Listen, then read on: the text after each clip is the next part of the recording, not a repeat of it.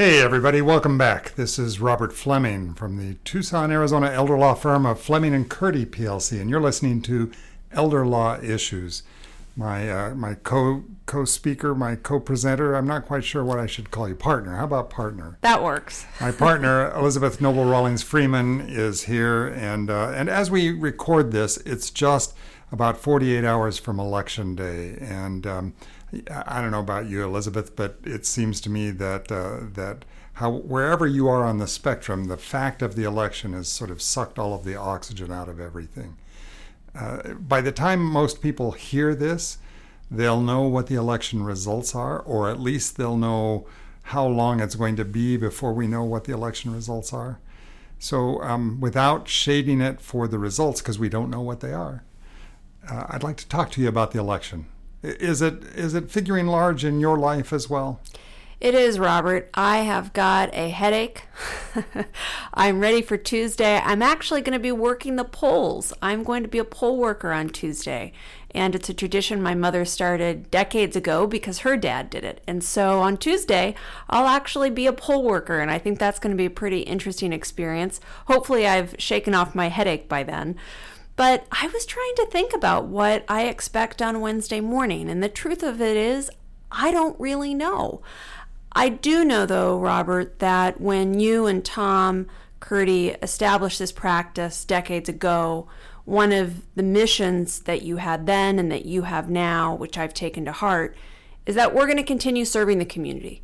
And to me, that means that we're going to continue taking care of folks, whether we're doing their estate planning or whether we're acting as their trustee or the personal representative of their estate in the best possible way we can, regardless of political affiliations, regardless of the outcome of the election. We're going to continue going to work.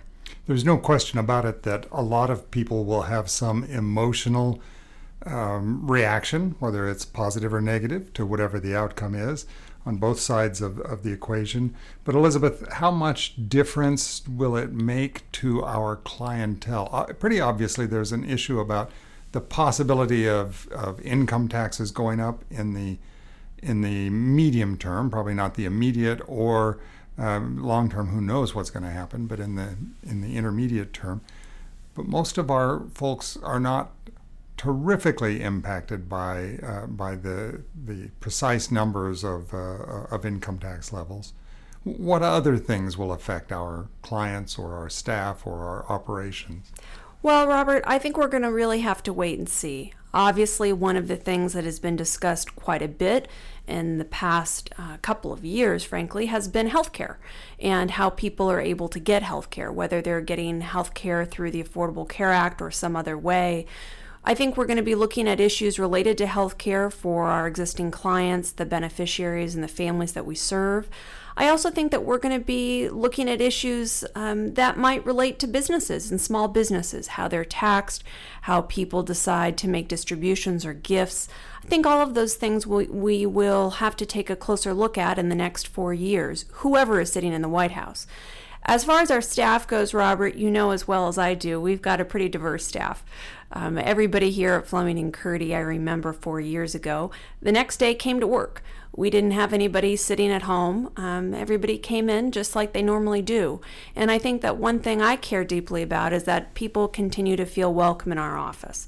And that goes for the staff, it goes for the families who we serve, and our clients. So I don't expect that to change. I think that one thing I've noticed, though, Robert, as far as what changes have been happening during the election, is that people seem anxious. I certainly am a little bit more on edge than I am normally just with the uncertainty.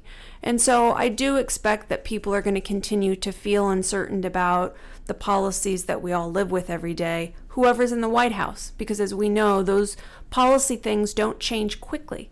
And so I think that uncertainty is the only thing I'm certain of, although that might not answer your question. No, I think it does. And I think, Elizabeth, that a key message is for everybody is, yes, we're going to be facing changes. No matter what the outcome is, things are going to change. Taxes are going to change.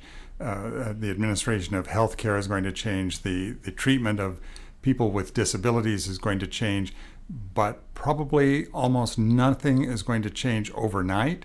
and nothing is going to be such a dramatic change that we can't respond to it. And that's really a key, I think, that in times of turmoil, there's usually something that can be done. It may not be ideal, it may not be as good a choice as you used to have, but there are still things to be done.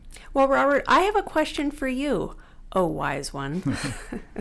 We're having this conversation in the middle of a pandemic. You've been through a few more elections than I have.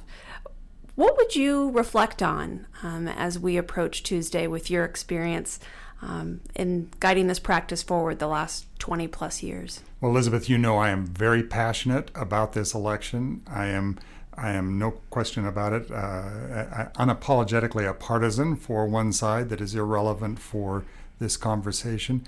But I have already resolved that Wednesday morning I'm done. I don't need to continue to wake up anxious about the outcome, because there's nothing that I can do to affect it. I might be able to persuade that one more person to my point of view between now and then, but after that, we're just going to have to figure out how to cope with it. And that's really the message of the years of going through this that I have. Every time there was a big election and it didn't go the way I wanted it to go, or it did go the way I wanted it to go, the next day at work looked exactly the same. There are still people who are in crisis. There are still people with big financial problems, big medical problems. There are still people with special needs who need to be cared for. There are still family members who love and support those people with special needs or people who have become incapacitated. And that's what we do. And we're going to keep doing it no matter the outcome of the election. Sounds good to me, Robert. So what's the message? Is it that we just are going to toss in the towel? We don't care? No, it's not that. It is that this too will pass, and we'll get past all of this anxiety. In the meantime, like you, Elizabeth, I'm waking up a little bit anxious each morning, and I'm looking forward to the reduction in that anxiety. Can we ask that our clients, our community, our staff, the subjects of our cases all have the same view that maybe this too will pass, that everything will be fine? You know what, Robert? I can't speak for anybody else, and I've got family members who have a very diverse thinking when it comes to political views, and so I'm just asking everybody to be honest, be respectful, and be kind. Well, that's a great segue out.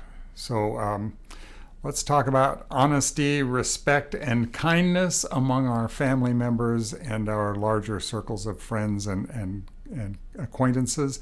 And in the meantime, join us again next week for another Elder Law Issues, where we will have a post-election, still deep in the middle of pandemic, but maybe a lower stress level of conversation. This is Robert Fleming. I've been talking with Elizabeth Noble Rawlings Freeman, and happy election, everybody. Oh, last message, if it's before Tuesday at 8 o'clock Arizona time, vote. Last word, Elizabeth? You said it perfectly. Thanks, everybody. Talk with you next time.